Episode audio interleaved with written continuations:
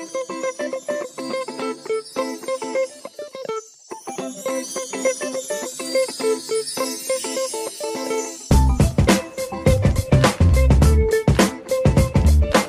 Venters. Welcome back to another episode of the Just Checking In podcast. I'm your host, Freddie Cocker, and this podcast is brought to you by Vent, a place where everyone, but especially men and boys, can open up about their mental health issues, break down stigmas, and start conversations. Each pod, I check in with a special guest. We have a natter and a chat about all things mental health, as well as anything and everything else they are passionate about. If it helps that person with their mental health, we discuss it. I've always said on this podcast that I would make it a welcoming and safe space for any man who has detransitioned, and in today's episode, I am checking in with a man who has done this. I've already checked in with Tulip, aka Richie, N-Jada, and Limpida, and in this episode, I am checking in with Torren Danowski. Torren is the founder of Don't Tread on Philly, a US libertarian political organization, and is the former libertarian candidate for the mayor of Philadelphia in Pennsylvania. In this episode, we discuss his experience of anxiety and depression, being bullied by a former boss when he was a Christian missionary in his early 20s, being a perfectionist, and how all of these factors led to the sex dysphoria he went on to experience. Once he began experiencing sex dysphoria, he says he saw it and transition as an escape from the issues he was running away from. He's also brave enough to admit that there was some elements of what my previous guest N-Jada called romantic autogynephilia in his experience of transition. Torren transitioned and began going by his trans name of Audrey and was affirmed by the majority of people in his social network. However, after a dream he had, followed by a three week period of realization, he came to the conclusion that continuing to live as a trans woman was not the path for him, and he subsequently detransitioned back to living as Torren. We discuss this entire journey from transition to detransition and how he's got to the state of stability and happiness he is now. We also discuss how that sex dysphoria is affecting the mental health of other young boys and men like him, why he thinks we need to move away from a black and white thinking towards treatment of sex dysphoria itself, and how we need to do more to help these boys find purpose, direction, and help them find the right path for them, whether it's transition or not. So, this is how my conversation with Torren Danowski went. Torren, welcome to the Just Checking In pod, mate. Thank you so much for letting me check in with you all the way from across the Atlantic Ocean. I'm really loving the uh, background of your of your uh, of your recording here. The listeners can't see, but there's some groovy vinyl at the back there. How are you, mate? Oh yeah, thanks. I'm happy to be here. It's 9 a.m. here on a on a Saturday morning, and I was uh, appreciate that. Speaking of, spe- speaking of vinyl, I was at a I was at a music festival last night, so um, and actually going back today, so I'm I'm kind of like uh in recovery mode a little bit. got my uh got my green tea over here, Powering like getting, through, getting my uh getting my voice back. Although uh, I wasn't really singing along, I didn't I didn't know the band, so but yeah, I'm doing all right. How are you? Lovely, mate. Yeah, I'm good, thanks, mate. Yeah, it's great to hear that you're going to a music festival. I love my music as well, and yeah, recovery mode definitely sounds apt. And uh, we say in we've got phrase "hair of the dog." So Oh, once yeah. you're hungover, just keep drinking and you'll get through it. yeah, well, the the issue is I'm in I'm in my mid 30s now. So like last night I had two beers. Yet I wake up and I'm like, oh man, I didn't. oh, I know the feeling. you can't risk it. You don't know how it's going to affect you. yep, pretty much. Amazing, mate. Your journey, like the previous three men I've interviewed on the podcast who have transitioned, is an absolute mammoth roller coaster. And there's so many interesting things. There's so many differences from your perspective to theirs, and there's so many similarities as well. So, without further delay, are you ready to start the show? Let's do it. Let's start your pod by talking about your mental health journey, mate. So, I ask all my special guests on this topic this question first. Take me back to early life, teenage years, and looking back, were there any early mental health experiences you can pinpoint? Who's the Torren we meet here? Oh, that's something I'm doing a lot of processing through right now. So my answer today might be different than it was uh, a couple months back. It might be different in a few months from now. You know, thinking back, I think I was a I was a pretty happy kid for the most part. Just grew up, you know, enjoyed I don't know, enjoyed sports, you know, enjoyed running around. Was just uh I think your typical boy growing up. I don't think there's anything too too crazy to point out. But I don't know. I was uh it was a different uh always felt just kind of different as a kid. I, I, I don't know why. You know, I was a really good student. Um, school came easy to me. Um, I was I was someone who just didn't uh, didn't need to study, didn't need to really even think. It just happened. One of those kids. yeah, one of those kids. And also, like growing up, I moved around a lot. Every you know three or four years, my family picked up and moved. So a couple of times in elementary school, once in high school. I had to kind of move around and I think every time I felt like I was getting settled in, we picked mm. up and moved until eventually it happened when I was uh, when I was a, was a, I was uh, let's see 15 or 16 I think was the last time we moved. That was jarring because I had kind of settled into the previous place that we lived and prior we had always lived in like the same general location, you know, a few miles, you know, 10 15 miles apart from where we lived previously, but we actually moved um, from the sort of northern, sort of Midwest US down to sort of the mid South. And so it was about a eight hour car ride. Um, Big culture shock, I imagine. Yeah, yeah. It, it was it was huge. And we moved from a very rural area, like small school, to a city that had, you know, gigantic schools. It was just kind of lost. I think something if I look back, there was just something something about growing up, and I don't know if it was all the moves or just school coming easy, or I don't know. There's just something that stirred up a lot of anxiety. I think from mm-hmm. a young age, a lot of fear of people. I think as I'm getting older and learning about myself, I, I used to have myself pegged as like an extreme introvert. Like I don't want to be around people. I recharge by myself. I'm actually mm. realizing I was wrong. I think my natural tendencies are more so extroverted and wanting to be around people, connecting with others. But something happened, and I, this is just something I think I'm going to be processing through for a long time, where I just became fearful of people and just had tons of anxiety. I started losing my enjoyment of playing sports. Uh, played American football growing up. At one point, would start having like panic attacks before going to practice. I might be able to peg why, but it's kind of hazy at this point. It just that stuff started kind of coming up. I don't know somewhere, you know, somewhere in my early, you know, adolescence. Yeah, there's there's this kind of happy kid that I look back and just seeing normal, no big issues to as I was growing up, just becoming more insecure, more anxiety ridden, depressed at times um, and, th- and that was just a process that kind of followed all the way through adolescence.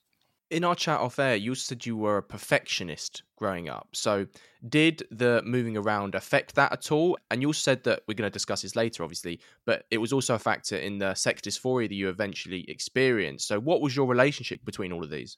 Yeah, uh, I think I'm still working that out. You know, one thing I've I've kind of realized recently is that home was sort of an unstable place for me, and that's not saying that I had a really unstable family. I mean, I think my parents love my parents, have a great relationship with them.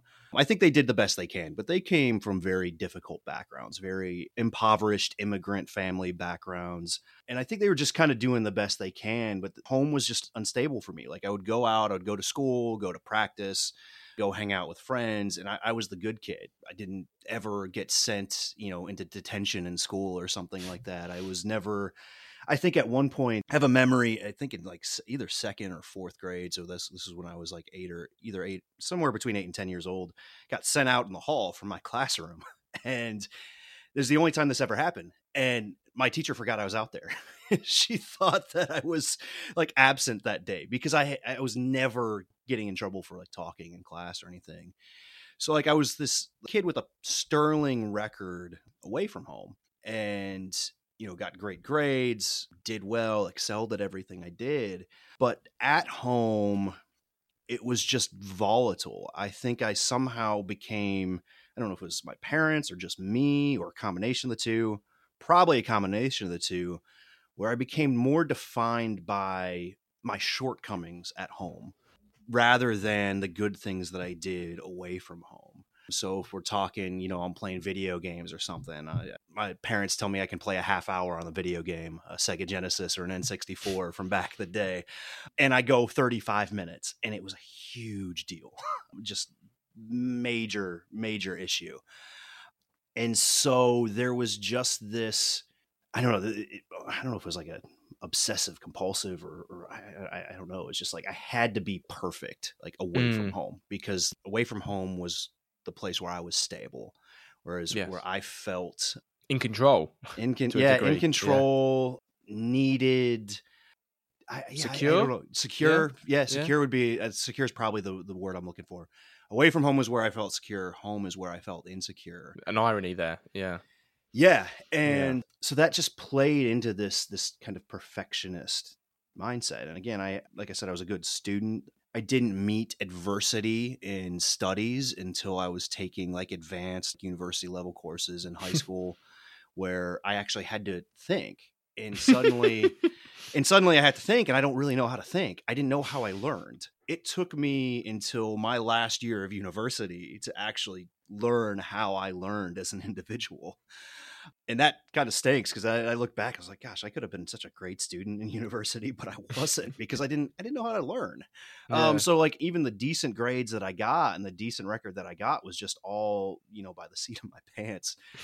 and so for someone who had this need to be perfect and get everything right, always have the right answers, always do the right thing, yeah, that was tough. And I think as I said, I, I had always kind of had some of this anxiety now looking back, but it was when I started sort of failing at being perfect when depression started Mm. coming into play.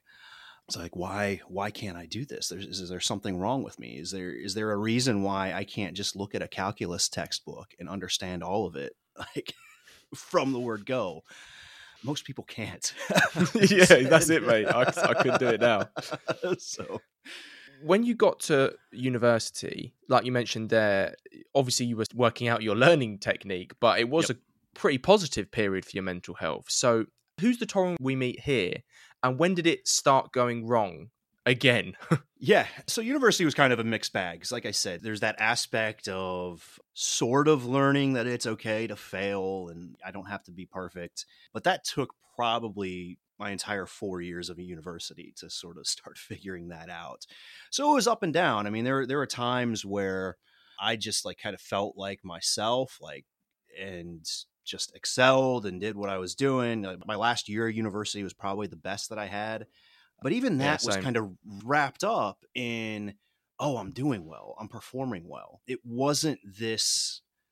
I can look back and say, well, I felt good, but was I really mentally healthy? I, I don't know. It wasn't until after university. I was involved in a Christian ministry at my university and got asked to go overseas as a uh, university minister for a couple of years after college and or sorry university in uh in your speak i think I went overseas and I was kind of just dropped into this different culture. Completely Baptism of fire, to pardon the pun. Yeah, yeah. So what it was, and I can I can look back now, I can kind of tie this back to the whole home versus away idea, where I was dropped into a situation where I wasn't comfortable. It didn't feel like home to me. And because I was there and it didn't feel like home, I felt like I could just be me. I could just be Torren. I could explore the things I wanted to explore. I realized actually I don't like all of this, you know, school and math and all of this stuff that I used to do. I don't love it. I actually like being around people. I started finding hobbies that I didn't have before, like uh, photography. I had Mhm. never dabbled in photography until after I graduated university and found out I was good at it and enjoyed it and en- enjoyed meeting people through that. I played music. I started writing some music. I was really just being myself. And it was because because I felt uncomfortable for some reason. I, because I felt uncomfortable in my surroundings, I felt more comfortable to just be me. And I think maybe it was because I didn't feel like I was going to be judged or there was more grace or understanding because I I was in Southeast Asia. Who's going to judge some like six foot three white dude? Other than as much as they're going to judge them because I'm I stick out like a sore thumb. Yeah, yeah, yeah. So the obvious angle. yeah, so that me was probably the fullest expression of me and the best I had done from a mental health standpoint. You know, we've briefly talked about the fact that I have dealt with gender issues. Well, I, I dealt with those gender issues, you know, growing up as well. But during that time in Southeast Asia when I was a Christian missionary, I didn't struggle with it at all. And I can look back and say, why? Because I was just being myself. I felt comfortable with who I was. I had this strong, rooted foundation and identity that I thought at the time couldn't be shaken, but uh, eventually it was shaken. Yeah, and unfortunately, it was shaken because of some workplace bullying you went through during this period. So, despite the fact that you said, you know, being in this period of your life was the fullest declaration of yourself or the fullest expression of yourself, how did the bullying A affect your mental health and B affect your faith? So it's a it's a weird thing. I was involved in a very conservative, what's called reformed evangelical Christian movement, which I think uh, does a lot of things well, and then there are a lot of things that I don't think it it does well. And I think when it comes to things like mental health, certain struggles, whether it is like gender or something or sexuality or something like that, typically they don't react the best. Yeah, it's not um, their forte. Yeah. and it was odd because we were kind of this experimental group where we get eight of us, we get sent overseas and we're doing our own thing. We didn't really have a whole lot of leadership, especially to start. We were just kind of on our own. And I think that's part of the reason why I thrived. I was just on my own. It was independent. Yeah, yeah. Yeah. I was thrown out in the middle of an ocean and told survive. It wasn't until leadership actually came back and stepped into play and that started challenging how I was surviving that things started going awry but I probably should have recognized some things pretty early on. And I say should have lightly. It's like I, I was young. I was 22, mm-hmm. 23 years old. Like, yeah, it's important to say. yeah. yeah. yeah. But, you know, one of the first times I met the guy who had become my boss, he had us take the Myers Briggs type indicator. And that's what is that for listeners who don't know? Yeah, that's the uh, personality test that gives you sort of the four letters, like an I or an E an N and a S. I don't know. I was an extreme INTJ when I took it at 23, which is introvert. Um, gosh. You don't have to quote yeah. them all. I think listeners can look it up. yes, I was extreme INTJ. I was extreme on all of them, and looking back, I could get into this later. That I think that was wrong. I think I had myself pegged wrong. It might have been kind of who I was then, but it wasn't really me. It was more the mask that I wore and because I had gotten these extreme answers, uh, the very first thing was my, my boss kind of said something like, I've never had to be a leader over someone with your personality, and I don't know how to do that. Which is kind of like, okay, well, great. Thanks for the honesty, uh, but it doesn't really help. And he's like, I'm going to pair you with somebody else who's like the opposite of you to help you be something else. I, I, I don't know. But from early on, like when I was over there, I, I, I, was doing so well. My boss wasn't involved. He was actually back here in the States um, on a furlough and was doing great, was just expressing myself fully. In the process of kind of becoming fully myself, I started falling in love with one of my teammates, a woman that I would eventually marry. But for some reason, it wasn't okay that hmm. I had this interest in her it was okay for a couple of other people on our team to have dating relationships, but for some reason, I, and to this day, I don't really know. Other than this guy had me pegged as something from day one that it wasn't okay. And so I tried to be extremely open and be like, hey, you know, I'm falling in love with this girl. She's awesome. I do want to marry her eventually. I would like to date her. We work extremely well together. You're and... saying all the right things, bro. Yeah. Yeah. yeah. And being especially a, in the Christian context as well. Yeah, yeah. Being a very conservative Christian context, like, you know, it's not like we were out um, you know, gallivanting. We were, yeah. we were gallivanting. we weren't having the dirty premarital sex that you're not allowed to have. Heck, we didn't even hold hands. And part of that was I was afraid to. There's a lot there. There's like I wish I wasn't afraid to. Uh, mm. Uh, I wish I would have been a little bit more forward. But from day one, there was just something off. My boss was like, I don't know. I don't know about this. Like, I think it could be a distraction. I think at one point I, I emailed him. I said, "Look, I mean, I I hear what you're saying. I hear your concerns. This is going to be a distraction if I'm not open with this this girl about my feelings for her." And we're working well together. I don't want things to be a distraction. I've talked to many men in my life who know me way better than you do, that know her way better than you do. And they all say this is a good thing. So I told them I, I, don't take this lightly, but I can't take your advice here to stay silent. And I didn't hear back from him for like a month. Wow. this is my boss. And then he comes back overseas. He, he get, comes back overseas, and the very first thing he says was, "I was so mad at you that I couldn't talk to you for a month." Yeah, Strange so, reaction. Yeah, it was it was very odd. I mean, there there were things I can look back. I was 22, 23 years old. I mean, I think I was probably a little bit of an arrogant jerk at times. There were things that I thought our organization wasn't doing well or didn't do correctly, and I sort of pushed back, maybe too hard. Even if I was right, and I'd like to think I look back and I was right about the things that I was pushing back on, I probably did them in an immature way which a mature leader, a mature boss, a mature spiritual leader would know how to handle that. But this guy, he just kind of turned it around and was like, well, you're just an asshole. You're a jerk. You're, you know, at one point he was saying, this relationship, this conflict is causing me, my boss, to be a bad father and husband. And that wow. I'm the I'm the only I was the only reason why the conflict was still going on that guy has got some issues, bro. yeah, and then uh, yeah, there's another time he said something like, again, he was complaining about my relationship with my future wife, and said something like, uh, "People tell me that I give great advice." I'm like, okay. Um, and he said, whenever people don't take my advice, they see their lives spin out of control. And I'm like, dude. Wow, there's some narcissism, personality disorder stuff going on there, mate. Maybe a bit of God complex, to pardon the pun. yeah, yeah.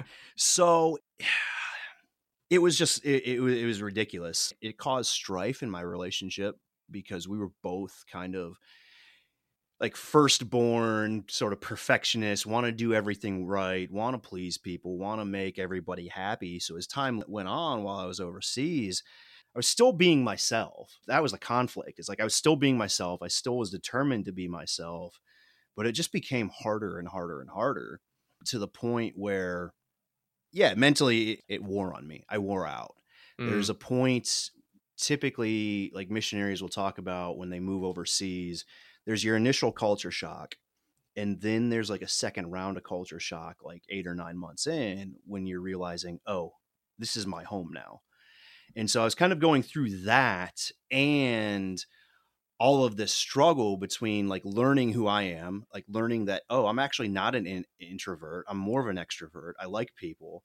I'm not just this analytical, like math kid that just knows numbers, data, facts. I'm actually creative. I love being creative. I love doing photography. I love singing. I love performing. I'm not this sort of stereotypical idealized masculine stoic man. I'm more of this you know i'm definitely a man. I love my manhood but i'm a little bit more flamboyant creative just out there. So i'm going through all of that that's a big cocktail yet, yeah. but then being pushed back into that box mm. of you know you're just uh mm. i don't know i don't know what i was i was being told you know i was learning a lot about there's no formulas in life yet being told oh hey there actually is a formula for you dating this girl but i'm not going to tell you what that formula is you have to figure it out on your own got like flashbacks to like Kanye West when he's in that Sway interview and he's like, "You ain't got the answers, Sway. You ain't got the answers. what are the questions? yeah, yeah. What are the questions, Sway? Yeah so it was this confusing like this deeply confusing time that was just so odd and it started like at one point i think what started the whole downfall and eventually i got fired because our other leadership from the states came in and just took my boss's side and kind of took the typical sort of christian ministry view of well you have to submit to your leaders you have to submit you have to do these things and like I, I just couldn't take it. Like I said, I hadn't struggled with gender. I hadn't struggled with these things in, in at least a year. And all of a sudden I'm overseas and one night I have a dream and in my dream I had transitioned. And it, I woke up and I'm like, what the hell? Like this is some serious like pardon my French, but like some serious fucked up shit. Like mm. I, I was done with this. I thought I was done. I thought I was never going back. What is it? And of course, I don't have anybody to go to with this. I can't go mm. to my boss. I can't tell him about this because if I'm getting reamed and put down for a normal relationship, yeah, yeah, yeah. for having late night conversations yeah. where we're not even holding hands or being physical, Jesus, how can I yeah. say that I had a dream that I was a woman? Like, yeah. it's just not, it's just not going to happen. And that's minus 100 to 153. yeah. So it was just a nutty, nutty thing. And I mean, but that's, I mean, I guess that's really a lot of times that's the way of the world in, in institutions and it's no different mm-hmm. in the church it's like you've got an institution that that sets up its ex- expectation for people and puts people in boxes and whatnot and they expect them to stay in those boxes and the minute they push out and go a different direction they try to shove them back in so i don't think my experience was necessarily unique in fact i'm talking with a friend of mine from university who we've stayed in close contact over the years and we've shared a faith and shared a great friendship. And I've always kind of talked about how horrible my experience with this ministry was. But the more I talk to him and hear about his experiences with things, and the more I examine different churches and different organizations, let's not even stick with churches. Like you start mm-hmm. looking into political organizations. Mm-hmm. I've been politically involved with some things it doesn't matter the organization. If it's human, there's going to be this sort of power it's the culture. struggle. Yeah, and, yeah. And, and there's a need for power. There's a need of success. There's a need for dominance and a need for hierarchical dominance in, in society in mm. general. Mm. And so I guess yeah, I just the got the brunt bad, of that stick. Yeah. yeah. if, if the culture's bad, then any organization can become co-opted regardless of its yep. aims or good objectives. Yeah.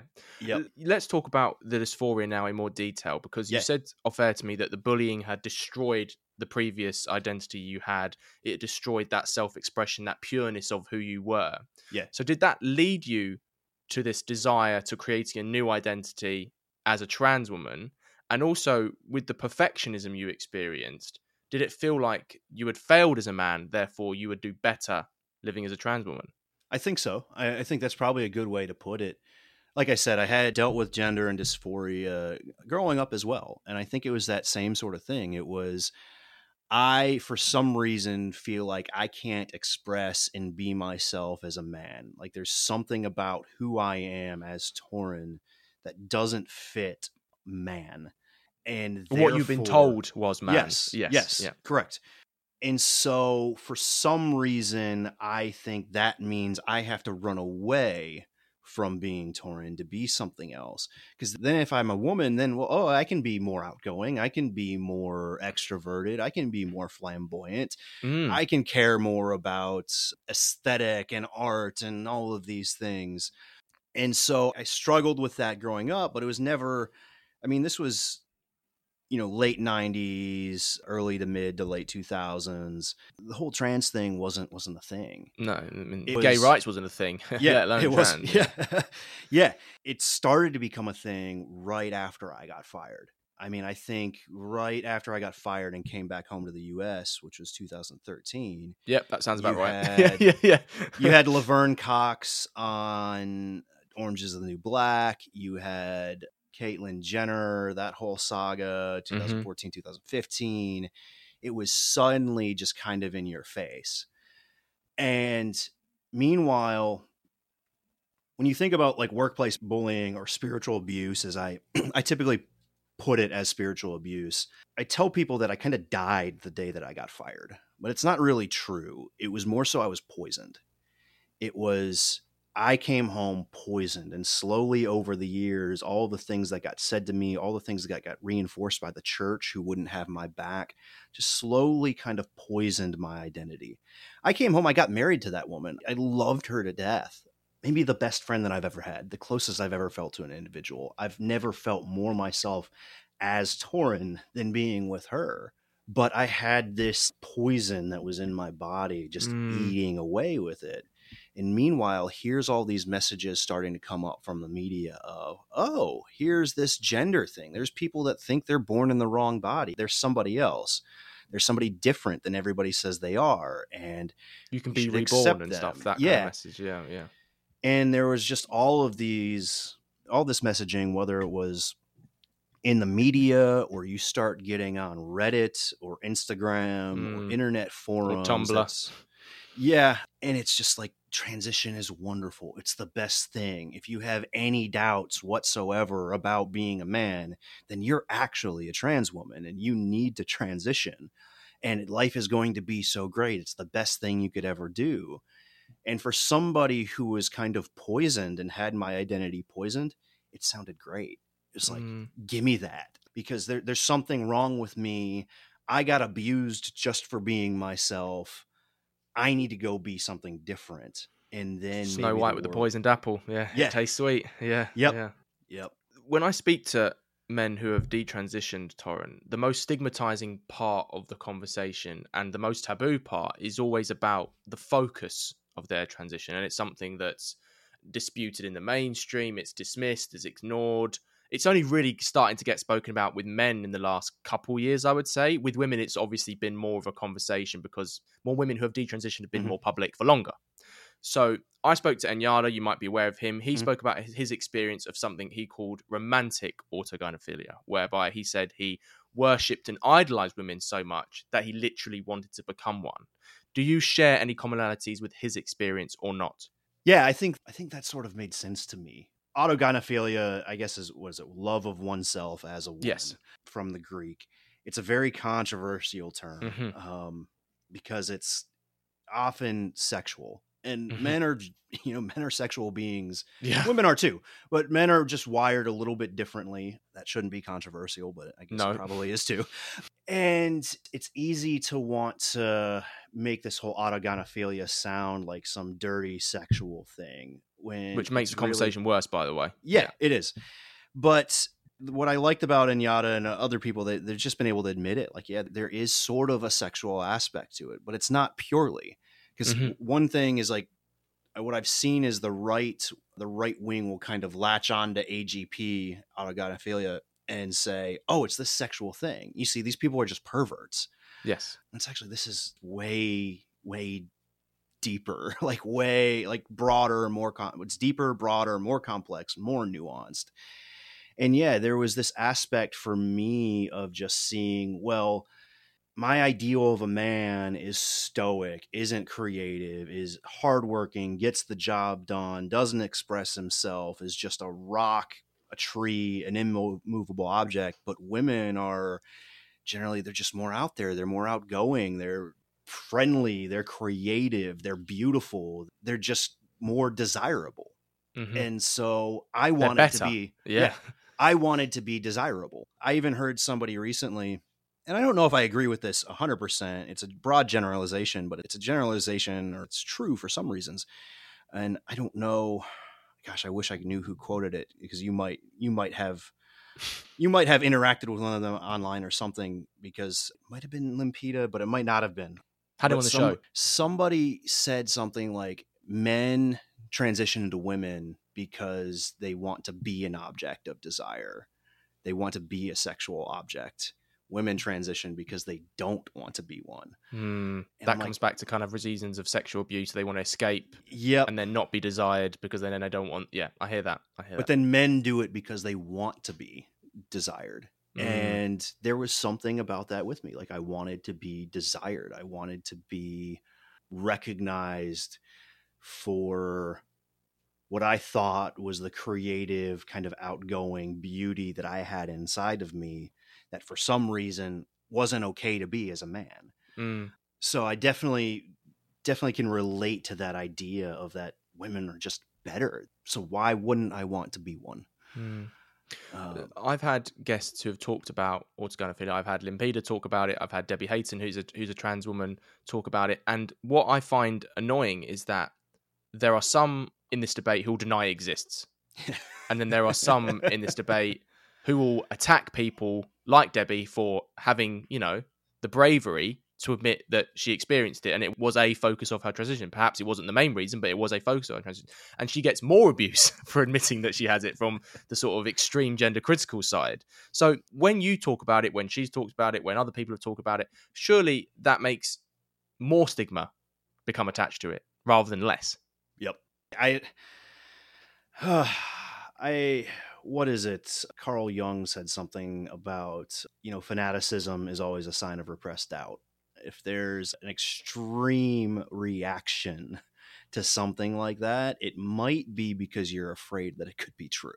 Mm, the truth hurts. Yeah. Yes, yeah. it does. And I'm not saying that autogynephilia is a perfect catch-all term because there isn't. You know, my experience of my own struggles is different than Debbie Hayton's. It's different than N-Jada's. It's different than Blair White. It's different than Buck Angel. It's different. Mm-hmm. We're all our own individuals. We have overlap and we have things that we Mhm. kind of experience together, but ultimately we're we're in our Unique our individuals. Yeah. yeah. Yeah. yeah. So, you know, yeah, there are things that I about my experience with autogynephilia that are sexual that I'm ashamed of that I wish I didn't deal with.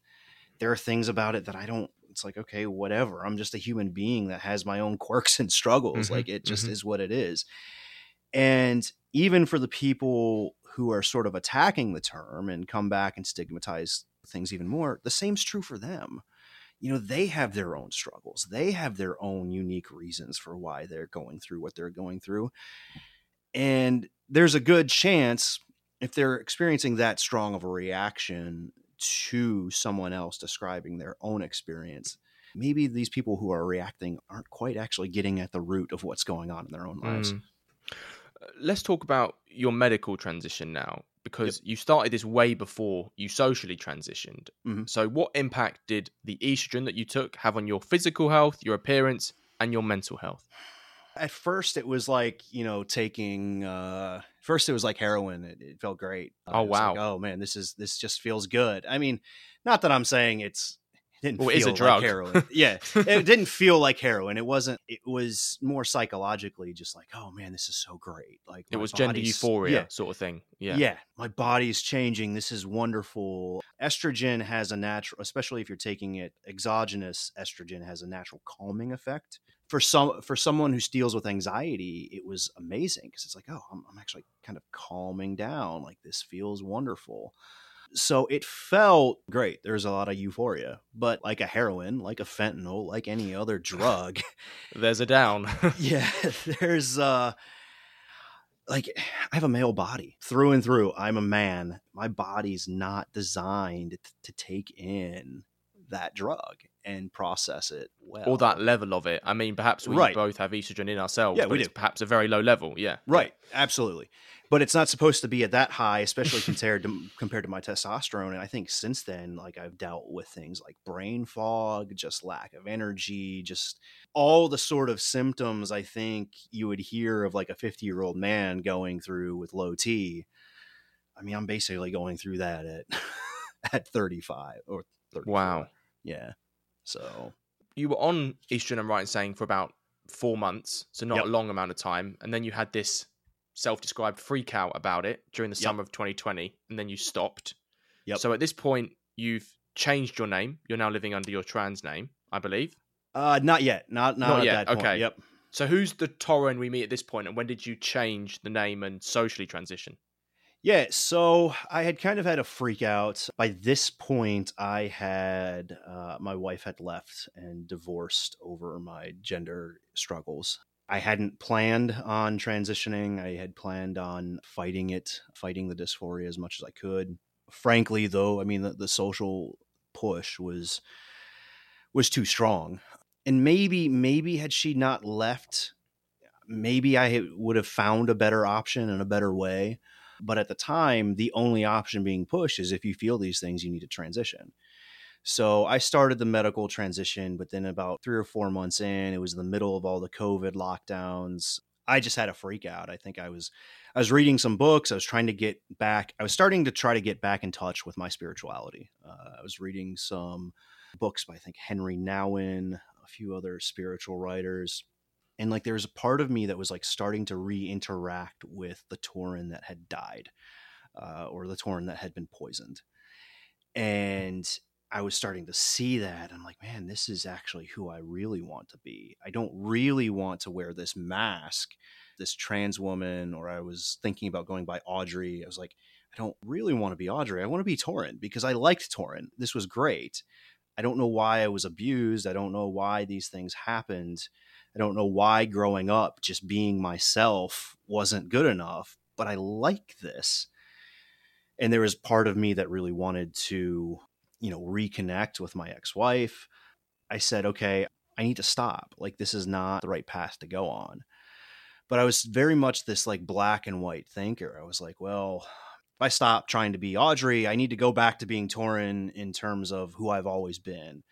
I just need to, you know, work hard, be stoic. I found it hard to shift back into who I was, say, in Southeast Asia. And I just continued to kind of be miserable because I wasn't like fully integrating like the parts of myself that wanted to be a woman, that wanted to be Audrey, these these more creative, outgoing, you know, all of these regressive stereotypes that I wanted to be. I wasn't actually integrating them into me. I was kind of just going back to trying to be this shell of myself and wear this mask of a man that I thought I had to be.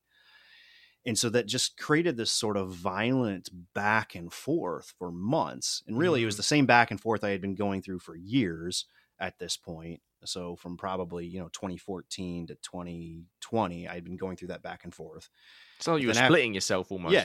Yeah. Very much. It, it, it, was. So I was going through this violent back and forth. I ended up talking with talking with Benjamin Boyce at, for the first time at during I remember during watching that period. one. Yeah, yeah. Yeah, and I was going I was in the middle of that back and forth. I was in mm, the the backstage at that point. I was in the backstage at that point, and there were things that were good about it, and there were things that were just like I was starting to reconnect with myself. But here's the thing that I've learned recently: it's hard for a human being, man, woman, whatever. It's hard for a human being to be themselves. It's mm. difficult. Mm. Life is hard we have a society that values certain things and expectations. Sometimes some things that society values are good, some things are bad, but it forces all of us to kind of put on a mask and not actually be ourselves. I'm not the only person that has a hard time being myself. I'm not the only person that it's painful to be myself. And I think what was happening was that I'm going through this back and forth and I'm re engaging with myself, my own personality, who I really am. And I find, oh, this is painful. Oh, this is difficult. And what the whole sort of trans ideology says is, oh, you're having a hard time being yourself. You're having a hard time being a man. It's painful. Well, then you need to go live as a woman because then it's not going to be painful. It's going to feel good. Like, go do this. And so, what I kind of liken it to, I, I give a, what I call a, a broken leg analogy, where gender dysphoria isn't the broken leg, it's not a root cause. Gender dysphoria is the pain of a broken leg. It's the symptom. It's the symptom of that broken limb. And so, what transition does, what taking cross sex hormones does, what socially transitioning does, they're like shots of morphine. They're like shots of fentanyl, heroin, whatever. They numb the pain. they mm-hmm. help you avoid the pain. So I was going through this violent back and forth like, "Oh, I'm starting to be myself. I like it, but oh gosh, this hurts. I need to go take another shot of morphine." And so eventually I decided chasing the dragon. Yeah, I'm going to chase it all the way. I'm just going to shoot up on estrogen and eventually socially transition because this feels good. I'm not going to hurt anymore. I mean, publicly, I would kind of say, yeah, I know I, it's not going to fix all my problems, but you know, I think somewhere in my head is like, this feels good. All the affirmation feels good. The drugs feel good. These things feel good. Just give me more, more, more. Mm. Yeah. You mentioned there about affirmation, and you lived in a place which was very liberal. It would be naturally very affirming when you came out. And when your friends were told, they immediately accepted you, probably did it from a very good place. Now you've detransitioned and you realize that transitioning didn't help you. How do you look back on that period now? Do you wish there had been more questioning, or do you think actually you would have just cut them off as a friend if they did? so it's it's interesting. The relationships that I think maybe got hurt the worst were the relationships on the extremes the ones that said i disagree with you 100% or the ones that said i affirm you 100% the relationships that were the best that i clung to were the ones that said i don't know if you're making the right decision. I don't know if you are doing the right thing. I don't know if i agree with this whole trans thing but i'm going to love you anyways. I'm going to walk with you through this those were the best relationships because they gave me the space to in, come back a weird in a weird way. Well, not to come back, but also just be me in a sense of being myself Mm, because I was of that same mindset. It was I don't know if this is the best decision. I don't know if this is the right thing. I had severe drawbacks to what I was doing. But I was in so much pain from that sort of broken leg, that broken identity, and I wasn't being offered any alternatives other than the drug. I didn't have anybody coming in and say, "Hey, let's set the bone. Let's perform surgery on the bone. Let's fix the bone." I just had, "Oh, here's another shot of morphine. Here's another shot of heroin. Here's another shot of estrogen." And so when people said, "I don't know, but I'm going to love you and be with you regardless," that allowed me to process, gave me the space to process, allowed me to be myself.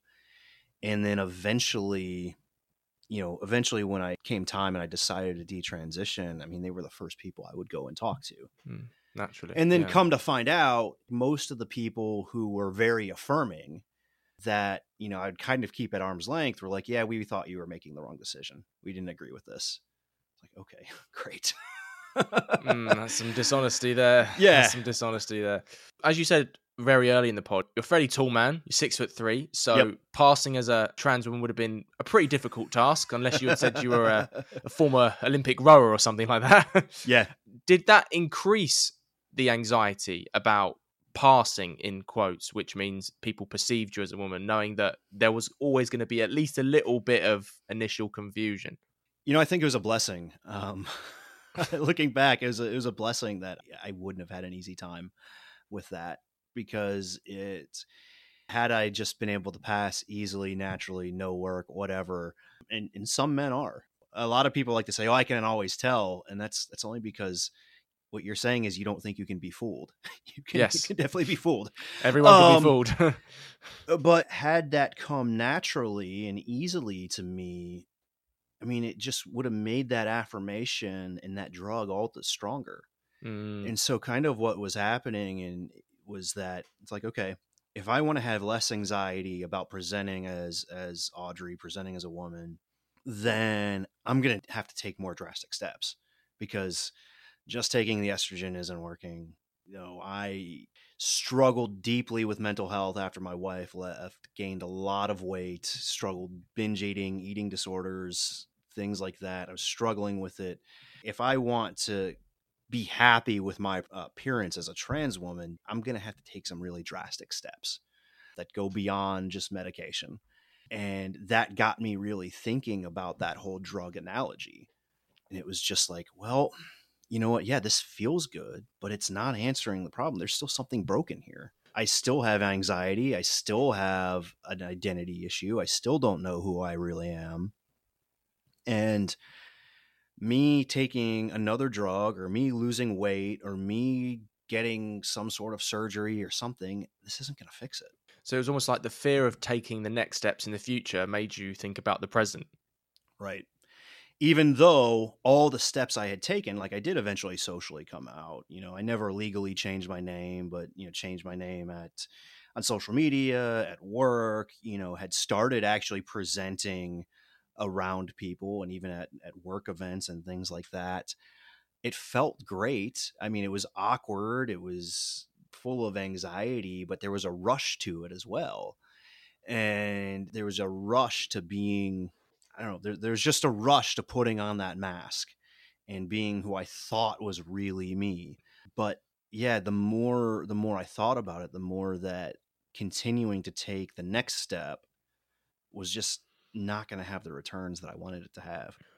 I want to move on to detransition now because the focus of your transition started with a dream and the focus of your detransition i believe started with an epiphany or some sort of dreamlike scenario so just tell me about this and the impact it had on you Well, yeah, I was going through a period. This is uh this is about a year ago now, where again, like I said, there's you could say my transition was kind of successful. I mean, it's not like I was passing or even living full time as a trans woman. It just I was accepted. I was doing a lot of successful things with political advocacy, was successful at my job, just had a lot of acceptance.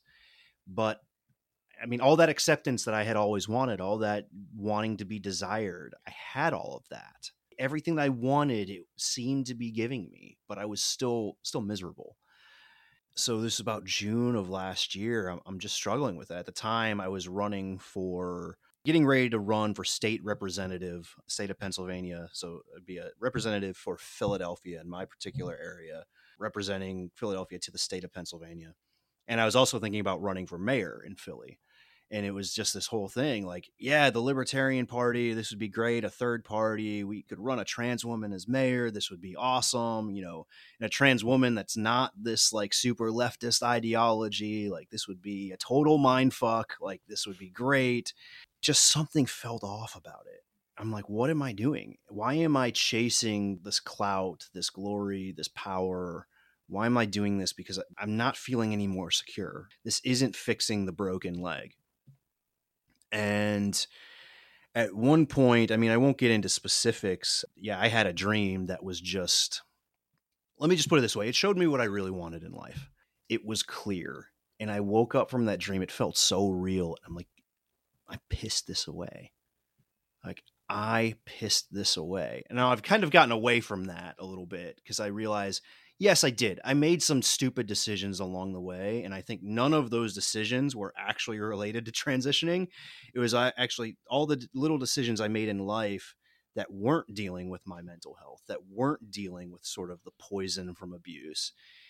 It was all these little decisions that made the transition sort of inevitable because I was cutting myself off from the things that would actually heal me, instead, running towards the drug and so I had that dream where it's like, gosh, I pissed it away. I screwed up.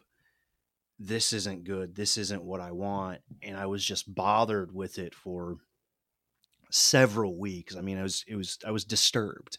mm. Let's just put it that way. I was disturbed and a couple of weeks later, yeah, I had done a whole weekend of of gathering petition signatures to get on the ballot for state representative and I had one of my worst like mental health weekends I've I had had in a long time. Was just depressed, miserable, anxious. as a black hole of a weekend, and I'm sitting there thinking, I'm like, what what's wrong with me? Like I have everything that I want said I wanted. I'm transitioning. This feels good. I'm thinking about taking next steps.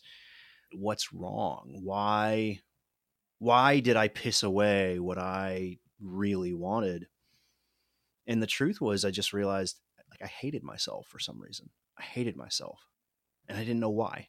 Because here I am, like, even my wife who left and we divorced loved me, thought I was great. My company that I work for, like, they have nothing but usually good things to say about me. My, my parents love me, my friends love me, yet I hate myself. Why is that? And so I suddenly started thinking about it and realizing you know, maybe if I didn't hate myself, what would it look like? What would it look like if I decided not to hate myself? Would I still want to transition? And it just hit me like, no.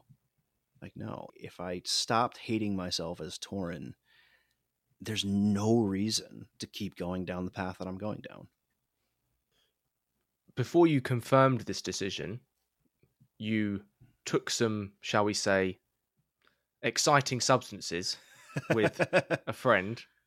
What did taking those exciting substances, those extracurriculars, as we would say as a slang term in the UK, do for this decision and your perception of yourself as Torren? You know, I, I think I went into it with a friend. who was he was struggling with some mental health things at the time too, and I had done some guided psychedelic stuff with some organizations here in the U.S. that was prescribed, and it, it sort of worked and i thought okay let's let's give this a let's give this another shot and i remember that day i kind of went into it i this stuff can be abused this is not something it's not uh it's not a magic bullet it doesn't solve everything it has to be respected. I went into that day prepared for it did a lot of meditating praying just processing through my life and this experience that I had with the substances, it was one of the first times, like, I mean, I almost I saw myself and reconnected to myself from, you know, 10 years before when I was in Southeast Asia and was like, this is me. This is who I really am. And I love this person. I loved who I was. I don't really like who I am right now. I'm really annoyed by it. I'm annoyed by some of the decisions I've made. I'm annoyed by how I was tricked into thinking that becoming a trans woman was gonna was gonna solve my problems. But I really love who I was. I think I'd even wrote a song that day. It was the first time I picked up my guitar and like played music in, in years. And I'm just like, this is me. And I I love being me. It's hard. There are things that I don't like about being me. Uh, it's painful, but it's worth it. This is what reality is. Reality is is, is I'm Torren. I'm a man, and it's good enough. and why am I rejecting what's good enough for something that isn't actually going to fix or like the, the standard of perfection, the standard ideal, this romanticized version of femininity and womanhood that I wanted that I can't ever achieve and won't ever be enough. Why am I rejecting what's good enough for something that won't ever be? Mm. And so this experience that I had just like solidified it. Like I, you know, started kind of coming down from it, was hanging out, talking with my friend. We were just chatting like through what we were processing and it was clear as day. Like this is it. I'm done with this and have been done with it since. How did your faith help you during this period and now? Well, I think at the time I was rediscovering it. I think part of what happened with sort of my identity deterioration was my time in Southeast Asia had developed a lot of questions. I'm like, I'm not sure I agree with the church on how they look at the individual, how they look at the purpose of religion, how they look at the purpose of Christ like the goal for the organization that I was in was like, well, we're we're building a movement. We're trying to get souls saved and go to heaven. In my own personal studies of scripture, I was saying, well, yeah, sure. There is a salvation aspect of things. There is a heaven aspect of things. But when I look at the life of say Jesus, way more of what Jesus did and talked about was was about life here on earth. Like almost 95% of it was about life here on earth. Like, how do you live a good life here on earth?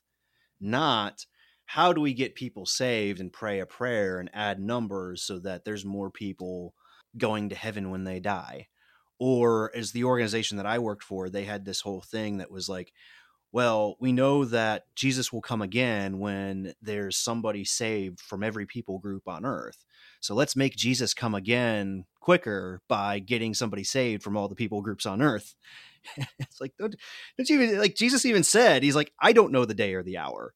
Like, so how are you going to bring about this quicker? There was some sort of just hubris that just, honestly, it repulsed me to think that we know and have the answers and we know what God's doing. We know how people need to live.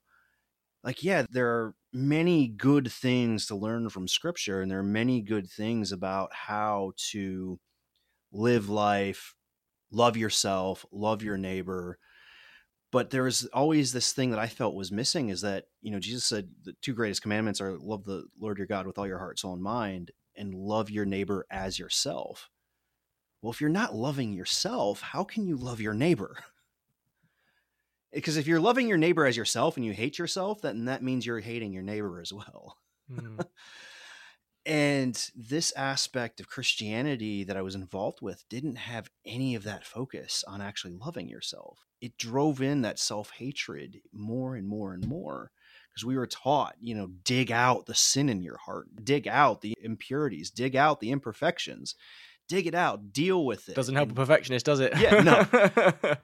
like looking back, like no wonder why I was drawn to it. Like it, yeah. it, it gave an answer. And so I had all of these questions, and and then you know with the abuse going on, like just how like how do I answer all of this? And at one point, I mean, I think this is kind of when I can look back and say, you know the poison took its toll as i remember reading my bible one morning in like 2014 2015 just saying i can't answer these questions that i have and just you know shut it and then that was it i don't remember like i don't remember the next time that i opened a bible and i'd still go to church i'd still try to connect with people and like you're not answering my questions i have so many questions about how we as Christians interact with eh, ourselves, interact with others. Why did I get abused for having these questions? And just never, never getting those answers. Eventually, though, again, I think this is a blessing, and I'd say by the grace of God, I, I found a church here in Philly where I, I walked in one service, and this is after my wife had left I had a fallout with the church that I was going to here in Philly because they basically looked at me and said, you know, your wife was justified because your gender dysphoria was abuse to her. You suffering from gender dysphoria was abusive to your wife. And I just was like, I don't know if I, you know, I was, could definitely, as any man can be, I had a propensity to be an asshole. And there were things that I said that I never should have said to my wife but rising to the level of I was some sort of like abuse, like chronic abuser or abusive. I couldn't, I couldn't own that, and I couldn't own something that I was dealing with internally that I tried my best not to put on her. I couldn't own that as abuse. I couldn't own my suffering to be something that's abusive towards her. Mm. I still wrestle with that to this day. I mean, maybe. I mean, there's there, there are plenty of plenty of things that otherwise non-abusive and very good people would do to get a fix on the drug that they want. Mm. And I wanted that fix of transitioning. That's so, what, mental illness isn't beautiful, yeah. mate. Mental illness yeah. makes good people do bad things. Yeah. You know what I mean? yeah. That's, what the mental health community refuses to accept sometimes, which annoys me. Yeah so one Sunday I go into this church. I got recommended to, so I went to the church that my wife had been going to, and I had known the pastor, and he was actually being a great, great guy. And he said, Well, you don't know if she's going to come here. It's not going to go well if she does. Go check out this church down the street. So I went home kind of defeated. I'm like, I can't do this. And the, the church service was later in the day, and I went and I ended up going, dragged myself there. And I don't know, it was like beginning the service, halfway through the service, the end, I don't know. The pastor's wife gets up and speaks. And it's this small church, like a big, old, beautiful church here in Philly, but it's small, you know, maybe a hundred people, if that, wide range. We're talking, you know, even distribution of ages, very different from the young, hip churches that I had been going to most of my life. Pastor's wife gets up there and starts speaking and she's like, I, you know, I, I struggle with, you know, mental health. I struggle with mental illness. I struggle with expectations, anxiety, depression deeply. She's like, I feel like I'm a terrible pastor's wife because there are days where I can't get up and feed my kids because of my mental health.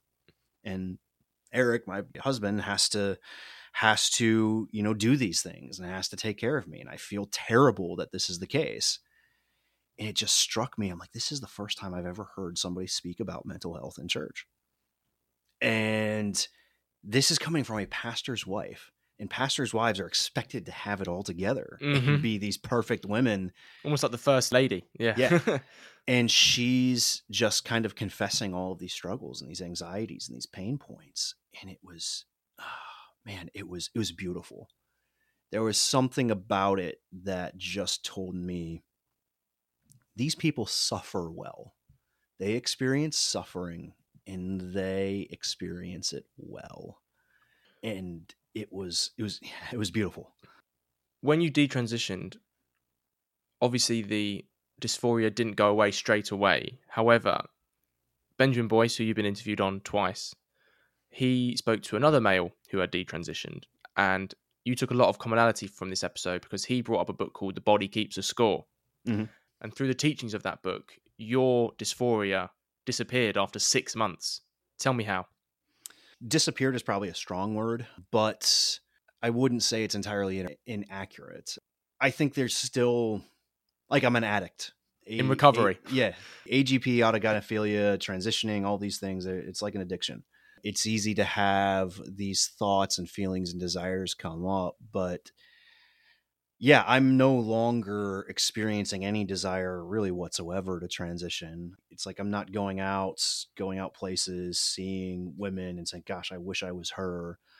Yeah, these, these things aren't happening anymore. Basically, the body keeps score is talking about uh, trauma and how trauma manifests itself in the body, particularly the brain, and our sort of responses to things, like how we see something that happens and it, it sort of triggers us into a certain response.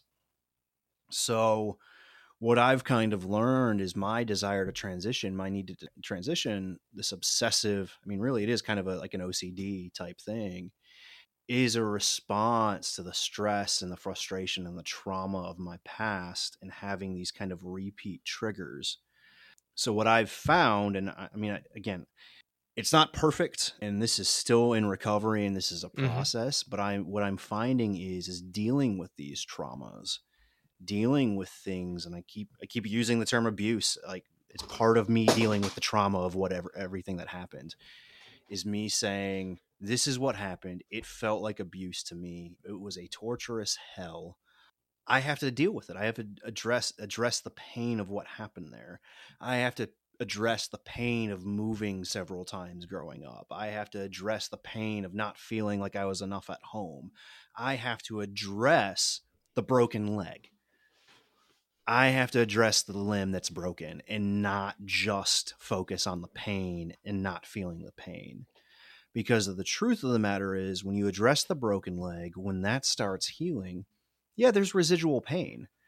I've broken a foot, I've broken my collarbone, I've broken my hand, I've broken bone. And there's certain times, I mean, I broke my collarbone 20 years ago or 25 years ago. And once in a while, I'll do something and it'll just be like, oh man, that almost feels like a hint of what I felt back then. When it's not, it's just like psychosomatic. It's just something in my brain just reacting. And that's really what gender dysphoria is.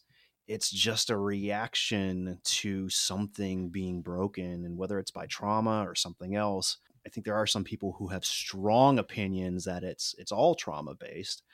I'm not qualified to make that judgment, but at least for me, I'm finding it is. So when I go down and try to actually address that trauma, address those issues, it helps with the pain. Does it get rid of the pain? No, because it's it's still there and it's still healing. And healing hurts. Healing mm. is a painful process.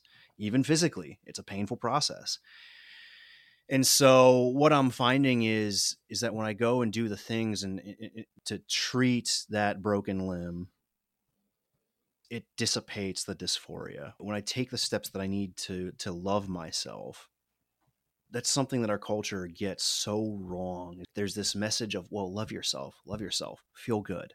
They conflate the feeling of love with the act of love they say, well, you need to feel good about yourself. You need to love yourself. You need to love who you are. You know, enjoy. You know, there's the whole sort of, you know, weight acceptance movement of, you know, people who are overweight. Like, yeah, you know, they need to learn a lot of self acceptance. We all do. And you can learn self acceptance no matter your appearance, no matter your weight, no matter your gender. You can learn self acceptance and self love but in order to actually fix what's going on, you have to do the acts of loving.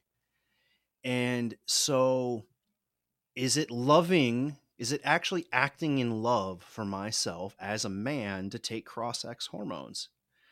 I think the answer, you know, at least for me, and is probably going to be true for most people, the answer is emphatically no. Like, yes, you will feel good. It'll drop that anxiety level. You know, maybe your endorphins are going up a little bit and you're feeling this euphoria and it'll feel good and you'll feel like you're loving yourself, but you're actually not. So what this guy talked about on on the Benjamin Boyce episode and the body keeps the score is he talked about actually doing the acts of loving himself, trying to eat better, working out, doing the things that made him him and that's how I'm trying to process through things. What's loving towards myself? Is it going to be eating cleaner, a cleaner diet, more whole foods, and less the garbage that we have in our foods here in the US? Yeah. Is it going to be riding my stationary bike more? Yes. Is it going to be doing things like I, I've taken my camera out and I'm consistently shooting photography again for the first time in a decade? I'm doing these things that are acts of love towards myself that are actually resolving you know it doesn't doesn't always make me feel better because like i said being myself is hard. It's difficult. It doesn't feel good. But feelings feelings are more of a window. They're a piece of information. They're not a they're not a you know they're not the definition of reality they're not necessarily the truth they're just a piece of information to be sort of processed and reacted to. If you're not processing them if you're not reacting to them if you're trying to run away and cover them up then you're really just destroying yourself. But if i can say oh man i went out and shot photography but this actually hurt because i have to grieve the fact that i haven't shot photography in 10 years i lost 10 years of not doing something that i loved I have to go out and shoot, and I feel that loss while I'm shooting. And it hurts while I'm shooting to think about the fact that I didn't do this for 10 years. But if I say, well, I don't want to feel that loss, I don't want to feel that hurt, then it'll be another 10 years before I do it again. And I'm just sort of killing myself. So the whole thing with this guy's point was do the acts of love, and the acts of love aren't necessarily going to feel good. And as a final question, let's reflect on this mental health journey. So I'll say it in two parts. A, what has it taught you about yourself? And B, if you could go back and talk to the Torren who was experiencing that anxiety and depression in high school, the Torren who was being bullied when he was working as a Christian missionary, or the Audrey living as a trans woman, but as you say, running away from those underlying issues, what would you say to him knowing what you do now? Yeah, I'd say a few things. I'd say you are not what you do. You are not what you have. You are not what other people think of you. And that life is hard. Being yourself is difficult and it's hard and it's okay. Like you are already enough. You as a human being have worth, dignity, and value. You're born into this world. You come into this world with the dignity of just being a human just having the capacity for choice, the capacity to create, the capacity to love. Yeah, you have the capacity to hate, you have the capacity to destroy, you have the opposite capacities as well, but you have the ability to, to, to choose between the two. And that's good enough. And it, it's something that I wish, oh man, I wish. I guess the other thing that I would say is explore yourself get to know yourself. When you find something that is you, that you love, that you enjoy, that you want to express, don't be afraid to pursue it. We've talked all about your mental health journey, Torren. Now I want to speak about your perspective, your work in this debate, this trans versus detrans space, this conversation. So the first one I want to ask is when it comes to boys and men who are experiencing dysphoria, what do you think is the best route for them to figure out if transition is the right choice for them, the wrong choice, and how they can find purpose? Million dollar question, I know, but. so, this is something I've been processing through a lot. And I think, you know, maybe last summer when I did the interview with Benjamin Boyce, or even earlier this winter when you first contacted me, I think I wanted to have a lot to say. I think I mm-hmm. wanted to I think I wanted to make a difference. And I still do. That desire is still there. But I'll bring up a, a quote from the book of Proverbs. Proverbs 17, 27 through 28. Uh, the one who has knowledge uses words with restraint and whoever has mm, understanding testify. Yeah and whoever has understanding is even tempered. Even fools are thought wise if they keep silent and discerning if they hold their tongues. That is profound.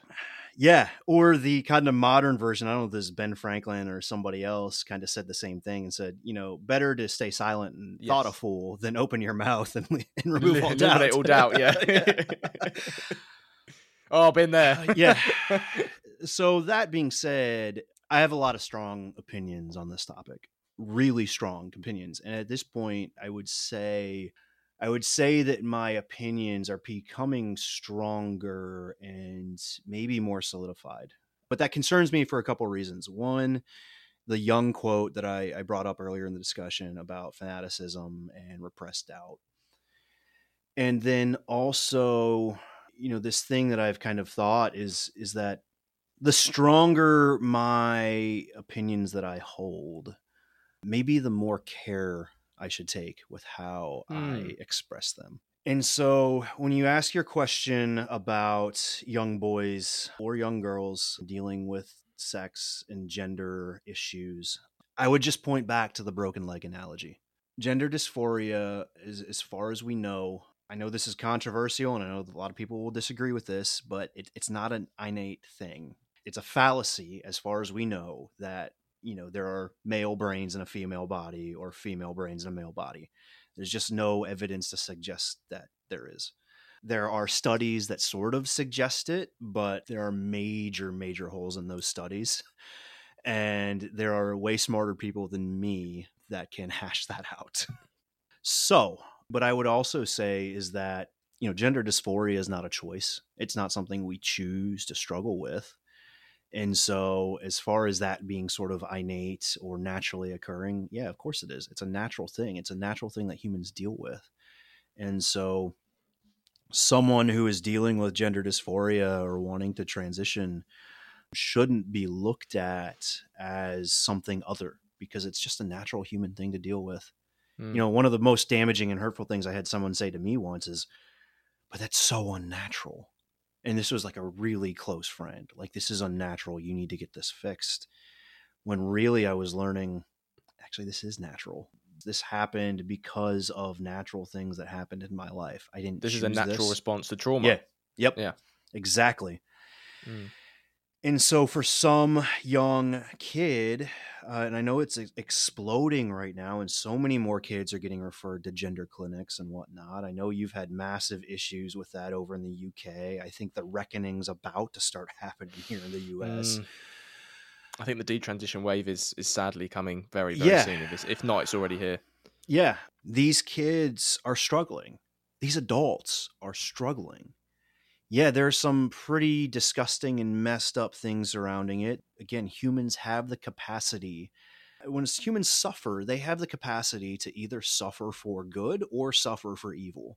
And the natural tendency is to suffer in an evil, selfish way that says, Give me what I want now to fix mm. what I want so I feel good. So there's this natural tendency to want to say, well, this is evil, this is bad, we shouldn't be doing this, let's ban it. Let's not even think in terms of these steps of transitioning kids or adults or you know, I'm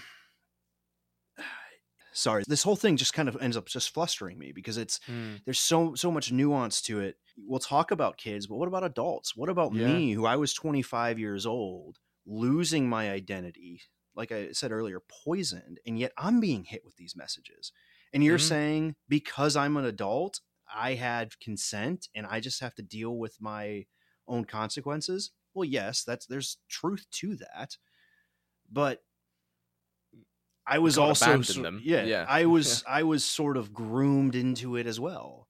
And what I would say is also that that just shows you how much more a, a child is susceptible to these things. Yeah, yeah. So my response is let's accept it for the suffering that it is. Let's remove all the politicization that this is right, this is wrong, this is bad, this is evil, this is good, this is wholesome. And let's say, let's take a look at it like it's a broken limb. This pain, this need to transition, it's the pain of a broken limb. What's the broken limb? I think it's easy to point to, like, especially for all the young girls who are transitioning now. With a broken limb is, you know, puberty sucks regardless you know, boy or girl, it sucks. It's it's it's annoying. For women, it, it's it's pretty drastic. you know, it's really drastic and really different. So no wonder why. If mm. they're saying, well, if you're not comfortable with puberty and what you're going through, then you must be a boy. Like, well, no. Again, the broken limb is the uncomfortability with yourself, or, or not even that. The uncomfortability. It's just a symptom. It's just the broken limb is just the natural like trauma of going through puberty, Mm, and it's okay. So let's address that. Mm, Let's not just shoot up on the drugs, the feel good stuff, the trying to avoid pain, and let's address it. So, in some senses, you know, whether it's a kid, whether it's an adult, I'm not going to fault somebody for pursuing relief. I can't do that. I'm not going to fault for somebody for pursuing relief. And you break a leg, if you shatter it, if uh, you're a victim of someone like Joey Barton or somebody coming in with a nasty tackle, or Wow, I Nigel wasn't De Jong, expecting a Joey Barton reference or uh, Nigel. De Jong, um, didn't I didn't think you were a soccer fan, so yeah, it's a good. I am, reference, I am, Yeah. I am. Barton was the first name that came to mind, but then I thinking about it, De Jong had some horrible. Oh, there's so many too. references for big, big Uh, uh, ta English tackling midfielders. So yeah, You're Joey gonna- Barton Nigel good ones though. You're you're gonna need like you're gonna need some painkiller for that leg. yeah, yeah. If Paul Scholes Um, two foots you, then you're in trouble. Yeah, you know another another uh, you know an American who dealt with issues with that was uh, Stu Holden. He got his knee blown up when he was playing for Bolton on multiple occasions, and it's just Mm. like he needed painkillers. But the question is is how long are you going to be on those painkillers, and how much and how long? So you have to find some way to address the dysphoria and the pain, so that you can get to the leg and actually deal with it. But again, how much and how long are you going to get addicted to it to the point where you just need the next thing? And eventually it's like, well, I need surgery. And what's happening, you see this so often with so many detransitioners and so many stories. They're saying, well, I had the surgeries and it didn't fix what was wrong. It and the drugs, enough. the drugs Mm. aren't working anymore. So what's the ultimate numbing tool? And that's suicide ideation Mm. so let's let's not go the numbing route. Let's go the route of deal with the pain so that you can address the underlying issue. the reason in the main why I dip into this topic and then dip out after a very very short amount of time and then dip back in 9 months later like a detox is that it's become so toxic and you know when I speak Yeah. to men and women who have detransitioned like yourself like Sinead like Richie like Limpida like N-Jada some of them have gone through this as adults some of them have gone through this as sort of 18 19 year olds and they receive so much abuse but then you also have people on the gender critical side who receive so much abuse. You have people on the TRA side who receive so much abuse. Mm-hmm. And it just becomes this hierarchy of who receives the most abuse and who can cancel each other. So when I see that, I just want to tap out because when I see people like yourself and Richie and Sinead who are suffering or who have suffered, and especially in Richie and Sinead's case, they've gone through huge amounts of pain and, and continue to live with the consequences of of transition when I see people giving them so little empathy, or on the other side, they love bomb them so hard they turn off from those people as well, it Yep. just becomes something so toxic that I just can't abide by. Yep. Yeah. I feel I feel the pain there and that's you know that that's why I've, I've kind of more or less gone silent in recent times and that's even why I read the, the proverb earlier because I don't know how to respond. I don't Yeah. especially on the whole. I was talking to some, a friend of mine um, recently. She's a little bit older than I am. She grew up and she's half Chechen, half Jewish. Oh wow, Uh, okay, and strong she- mix. Yeah, and she grew up in the Soviet Union. I think it fell apart in her early teens, but she was a card carrying member of the Communist Party for a long time. This is a woman who has seen hard things, Mm, but is also one of the kindest individuals I've ever seen and met. And, and she basically said, you know, she asked me this question. She said, Is activism hubris? And I'm like, wow, that's a tough question because I want to say, I want to say yes, yeah, but qualify it. I think in some senses, kind of being an activist and speaking out and doing things on a really broad scale on a lot of topics, I think is because it's saying, I think I know what's best and I need to tell other people how to do what's best. And as I'm getting older, I'm just, I'm realizing I, I, I don't know. I don't, mm, I'm realizing just now at 34 years old, I'm starting to learn who I am. I don't even know what's best for me. how can I know what's best for everyone else? I do have some experiences and things that I can share, and I have some wisdom, some knowledge, and some you know just life again life experience that I can I can share with people. But I think that needs to come way more on an individualized level than a broad scale. There is a time and place for broad scale. There is a time and place for getting a message out and all of these things. But if I'm seeing relationships with people on an individual level deteriorate because of what I'm doing on a broad scale, then something's wrong. And I mentioned kind of being politically active. I'm not anymore. I've backed off because I didn't like who I was becoming. Mm. Because the in, the incentives for being politically active, and it doesn't matter if you're the right, the left, the center, or way out there off in the distance from the spectrum, which I kind of view myself, the incentive in the political space, in the activism space, is to be angry. The angrier yes. you can be, the more hard line you take, the less compassion that you give, the more reward you get politically. And I don't want to do that anymore. So the city of Philadelphia had a Trans Day of Visibility event on March 31st, and they were raising the trans pride flag at the city hall. And I decided to go down there. I was just going to watch. I was just going to watch and listen. It was a painful experience. It was, and I could tell it was a painful experience for the people who are participating in it. It was just sad. It was mostly focused on kids and transitioning kids. And you could tell these people were in pain. They were experiencing pain and have been through a lot in their lives. And they're like, well, the right wing's coming after us. And, you know, if you're on the fence, we're going to push you off. And like, like, I don't think this helps. I don't think this kind of mm. language helps. But this woman comes up to me and, and she asks, like, what are they doing? And I said, they're putting the trans pride flag up on the city. It's like, they're doing that? How can they do that? How can that be okay? because in America with our with our constitution and whatnot, it's not supposed to be okay for the city government to put up symbols of ideologies or religion or anything like that. It's not something that most Americans are okay with. Mm. The flag comes before all else yeah. in America, doesn't it? Yeah, yeah. Yeah, and this woman was very disturbed and you know, she was just asking me about it and saying like, you know, I I, I want to think of myself as an ally. I, I want to support trans people and their rights and equity and all of these things but this bothers me. And she just starts going into the story about how she was hurt at a young age and had gone through some medical issues. And if she had gone through these things, if she had been 20 years younger and had yes. gone through these things today, she would have transitioned.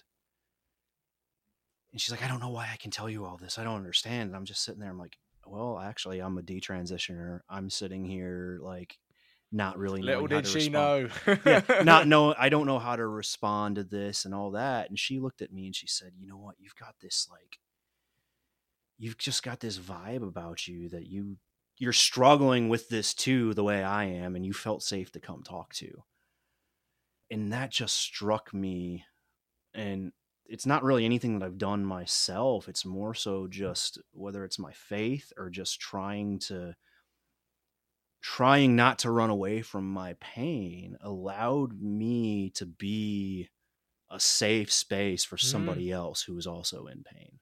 How did that make you feel? Oh, it was profound. it was just profound. It, it, was it was heavy because in some sense there's this pride of like, okay, this is yeah, like pride versus was, responsibility, isn't there? Yeah, yeah, yeah. Well, there's a well, I'm talking like pride in a good way of like this was like wow, I really have come a long way. Mm. Yeah, at the same time, it was this was hell. And in some days, like I'm going through this whole process now of of just growth and learning about myself and periods of intense growth are usually one and the same as periods of intense darkness. Mm. And so I'm yeah, like, I, this feels great. I love that you're saying this, but my life is like a black hole in some ways right now. So I had a guest on called Deborah Palnich, She's absolutely one of my favorite people in the world, and she said to me, "Fred, the people who've gone through the most trauma in life have the most growth," and that's always stuck with me.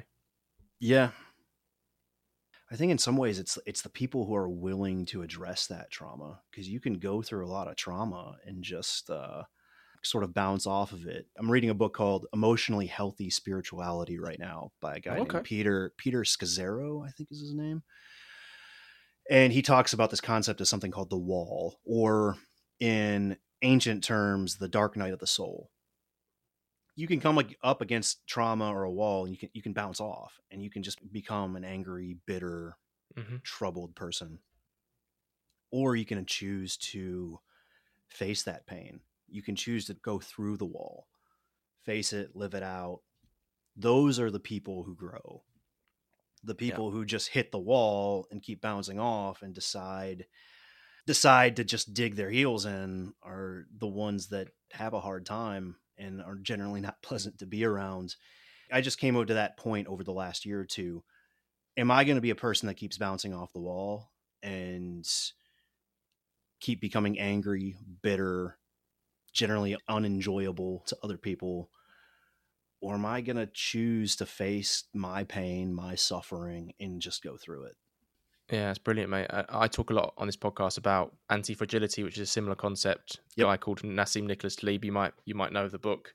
Resilience is when people stay the same after bad things happen to them. Anti fragility is when people change for the better when bad things happen to them. So yeah, I try and be anti fragile. I'm sure you're anti fragile as well. As a Try final to. question, yeah, you tried to be. Yeah, we're, we're not we're not perfect. And as a final question before we move on to our mental health chat, mate, what has this, I don't want to say advocacy journey, but what has this part of your journey taught you about yourself in talking about it, coming back from talking about it, and going into this new Zen place? Oh, I think it's just um Oh man, that's such a loaded question. I think I I do better. I'm happier. I'm happier when I accept when I accept confusion in life, when I accept uncertainty, when I accept my own limits. The happiest people that I know in this world are not the most successful. Some of them are successful, but then there's people that I know that you would look at them and think they are poor and miserable, and yet they're just they're just content. They're content to live and be themselves regardless of their circumstances regardless if they're if they're certain uncertain they have this inner freedom.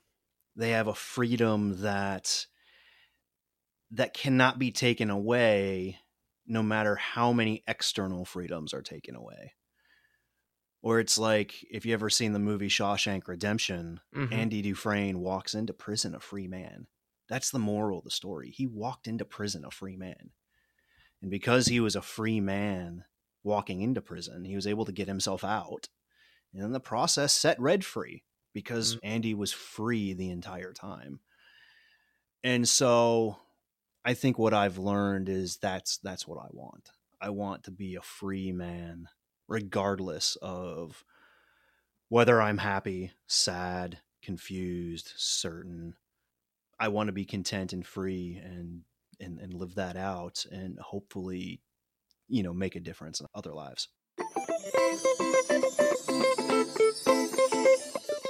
We've come to our final topic of conversation, Torren, and it's one I try and have with all of my special guests if we have time. It is a general natter and quick fire chat about mental health. So, firstly, how is your mental health, mate?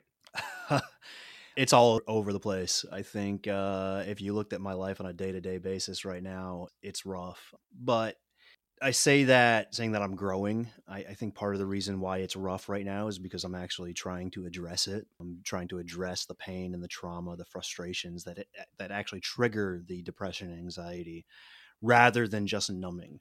It is like a withdrawal. It's like you take away a drug, you've got to go through that withdrawal process. Mhm. And I've been taking a lot of both literal and metaphorical drugs, you know, whether it be estrogen or something else to address all of these things. And now I'm saying, no, I'm not doing that anymore. So it's a process. okay, I appreciate your honesty, man. What age were you when you became self aware of your mental health and you realized that the feelings you were having weren't physical and they were actually in your mind and a product of your mental health? Probably somewhere around 16 or 17. Okay. And was it a eureka moment or a gradual moment?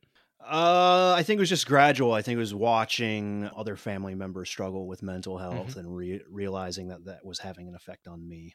And then, if you can remember, can you tell me about the first conversation you ever had with someone about your mental health? So, who was it with? What did you say? And what impact did it have looking back? Did it feel like, on the one hand, this big moment or big burden or weight even lifted off your shoulders? Or on the other, something quite easy, insignificant, and normal to do? So I don't think I could, I don't think I could point back to the first time because I think it's always, it's ended up always being something that I just don't have a problem speaking about. But I can remember not wanting to speak about it and not having the words to put towards it. I think I mentioned at one point about playing American football growing up and having severe anxiety. And I didn't feel that I had the words to talk about it. And so I wouldn't. And so what would happen is I would just like skip practice or, you know, just just avoid dealing with it rather than talk about it. And eventually that changed. I don't know the point that that changed. It might have changed about the time when I became sort of self aware and I was just kind of freely talked about it. And that was good. And it's been a good thing since. But there was a change at some point. And what things do you find in life that trigger your mental health? So it could be things people say to you, it could be a sound, being in a particular social environment, a sensation, or have you not figured all of them out yet? I definitely haven't figured them all out yet. But yeah, there there are plenty of things. I, I mean, I, I have that perfectionist. You know, I still have that perfectionist trip that I go on, and it's like if I don't feel if I don't feel like I'm performing up to my own standards, then my mental health spirals. There are still things. I mean, like I said, home was an insecure place for me growing up.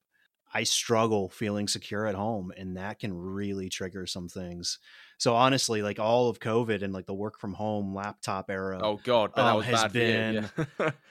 it's still not great. Uh, Yeah, like because yeah, my company's actually stayed virtual for the most part, and now I'm finding myself, even though my company has moved us from the city out to the suburbs. I live in the city, so it's difficult to get out to the suburbs.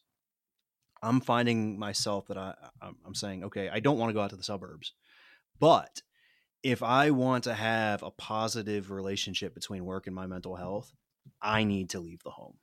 And I'm finding I have to make the choice to do that. I don't want to use it as an excuse to be mentally suffering or not performing at work.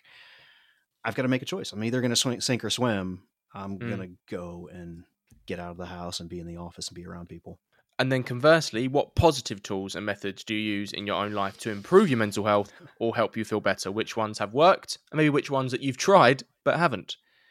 Yeah, so I'm I'm still that's kind of the process I'm in right now is figuring out what works. I know for me, as I said in the past, I think I pegged myself kind of incorrectly as an introvert hmm where I get energized by being around people, talking with people, hanging out with people. So I have to make decisions. Like it, it's easy to fall into this. Like I don't want to go out. I don't want to leave the house. I don't want to have people see me when I'm in a bad state of mind. I mentioned earlier at one point about going to a, to a music festival. Like yesterday, I was feeling terrible. I'm like, I'm not going to do this.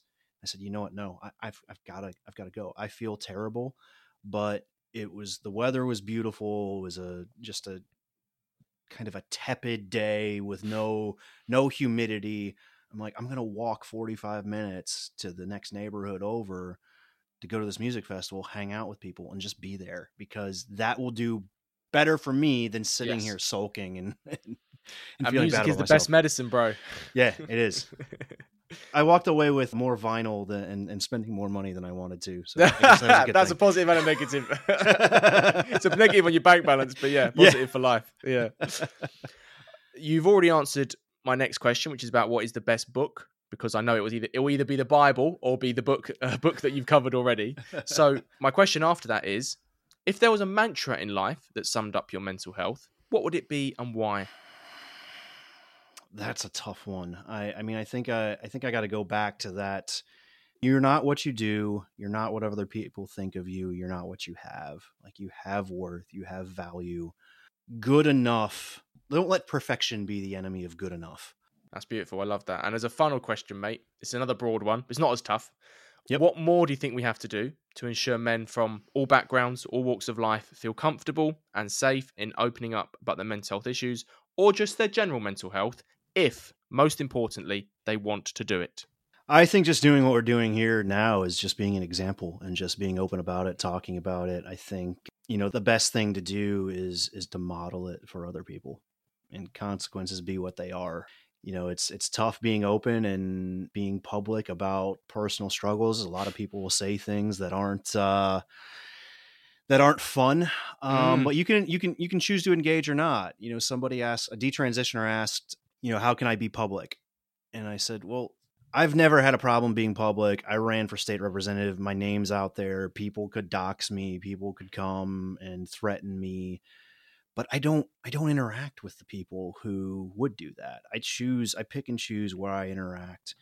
I'm open, I'm honest, but I'm also selective.